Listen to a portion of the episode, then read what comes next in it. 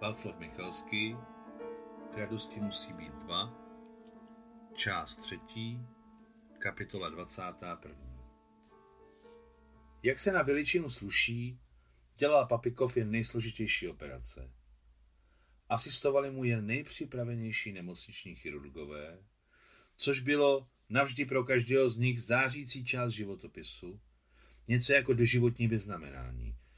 Ten, komu se dostalo právo říci, asistoval jsem Papikovovi, mohl počítat nejen s uznáním, ale s úctou lékařského prostředí v celé zemi. Samozřejmě asistenti nemálo pomáhali, ale hlavní Papikovou oporou byla Alexandra a druhá sálová sestra, šedooká kráska Nataša, která byla v nemocnici považována za stařenu, i když jí ještě nebylo 40 let. Během mnoha hodinových operací trpěl Papikov žízní, pil hodně vody, potil se a bylo potřeba mu často otírat obličej a čistit brýle. A když se operace protahovala, taky dávat Papikovi bažanta, rozepínat poklopec a směřovat prout. Obvykle to byla práce staré Nataši. Operace byly velmi složité a soustředění velké, ale Papikov dělal takové zázraky, že ostatní se neřešilo. Nikdo nic neviděl, neslyšel a necítil. Včetně plivání hnědé tabákové žvíkačky do bažanta, kterou během těch hodin Papikov neustále žvíkal. Na rozdíl od chirurgů, Papikov nikdy netankoval jich, ale žvíkal kuličky z tabákového prachu. Byl to takzvaný nás. Nejedu na líh, jsem na nikotinu, říkal na toto téma. Všichni věděli, že před válkou byl Papikov a velitel nemocnice zuřivými soupeři, i když jeden z nich žil a operoval v Moskvě a druhý v Pítěru. Soupeřili i nějaký čas během války, ale pak s tím život naložil po svém. Již ve 41. to současnému veliteli urvalo dlaň pravé paže a on přestal být operujícím chirurgem.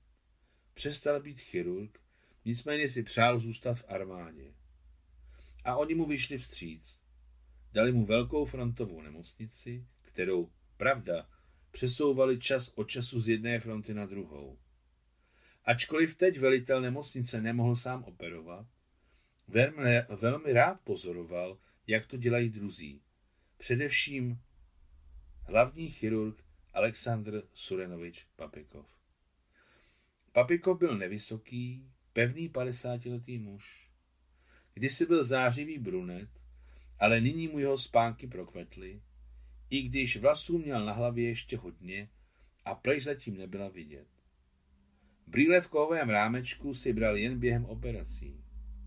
V běžném životě je jako dalekozraký člověk nepotřeboval. Papikov nosil brýle na šňůrce, takže když mu náhodou spadly z nosu, nikam se nestratili. Jednou se stalo ještě před válkou, že náhodou mu spadly z nosu během operace, oni se rozbili a operaci musel dělat jiný chirurg. Od té doby měl Papikov pro všechny případy troje brýle. Hlavní chirurg se odlišoval svými, co se fronty týče, podivuhodnými maníry. Sprostě nenadával, nikdy nezvyšoval hlas, dokonce mladým vykal, byl pozorný ke všem bez výjimky a obdivuhodně příjemný v běžném životě. Alexandra nikdy dříve nepotkala tak neagresivního člověka. V tom se mohl srovnávat jen s její mámou Anou Karpovnou. Za to na operačním sále to bylo nelítostné zvíře. Ano, mlčel a nikdy neříkal urážlivá slova ani během operace, ani po ní, ale někdy si jeho černé oči spod brýlí tak zuřivě blízkaly, že to bylo něco jako zastřelení na místě. Po operaci všem řekl děkuji. Těžce prožíval, když, se paci- když pacient na stole zemřel. Fakticky by si měl po tolika letech na letální konce zvyknout. Ale nepřivykl. Ani Alexandra si nezvykla. To měli s hlavním chirurgem společné. Papikov hodnotil Sašenku kladně od prvního setkání, již když čistili Frice Brauna. Po letálních koncích obvykle seděl v rohu nemocniční chodby na dlouhé lavičce, co stála u vysokého benátského okna pod zrostlým fíkusem a žvíkal tabák. Jednou Alexandře řekl, poseďte se mnou. Od těch dob začali v podobných případech sedět pod fikusem ve dvou. Papikov žvíkal svoji nikotinovou žvíkačku a ona, sláva bohu, dosud přísně dodržovala matčinu instrukci, hlavně se nenauč kouřit, nebuď děvka. Kouřit Alexandra neskoušela, i když okolo ní kouřili všichni, včetně slušných a dokonce skvělých žen. Vždy seděli mlčky. A zdálo se, že je Papikov Alexandře vděčný, že ho neobtěžuje rozhovorem. Papikov si v hlavě točil celou operaci a hledal svoje chyby. Nikdy nic na nikoho nesvaloval a i pokud nenašel chybu u sebe, stejně všechno přičítal sobě. Takový to byl charakter. Dokonce ani v případě s německým vojáčkem Fritzem Braunem se o Alexandře nezmínil ani v rozhovoru s velitelem nemocnice, ani s osobistou. Nezmínili proto, že ji do té záležitosti nechtěl zaplétat. Nebyla to jednoduchá záležitost.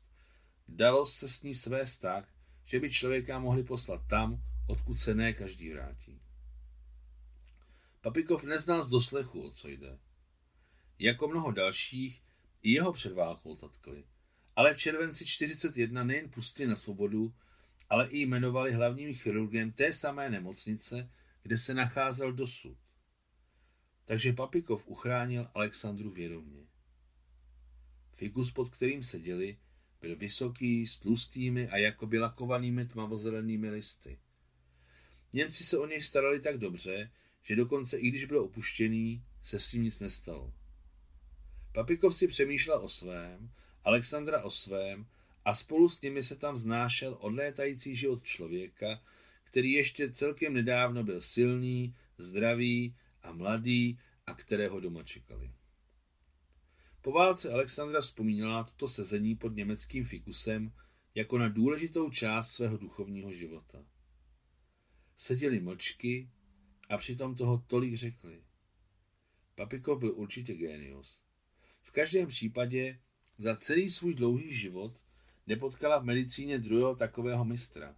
Možná nebyl Pirogov, ale velmi se mu blížil.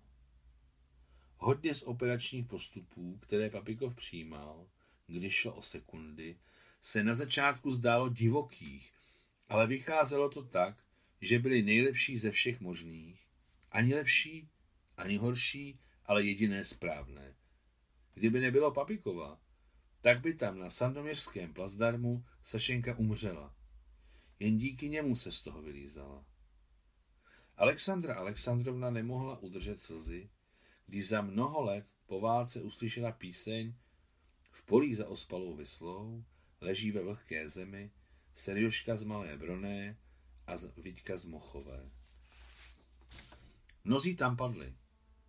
A ona by tam někde také mohla ležet. V bílý supům pro radost. A ta píseň mohla být u ní. Konec 21. kapitoly.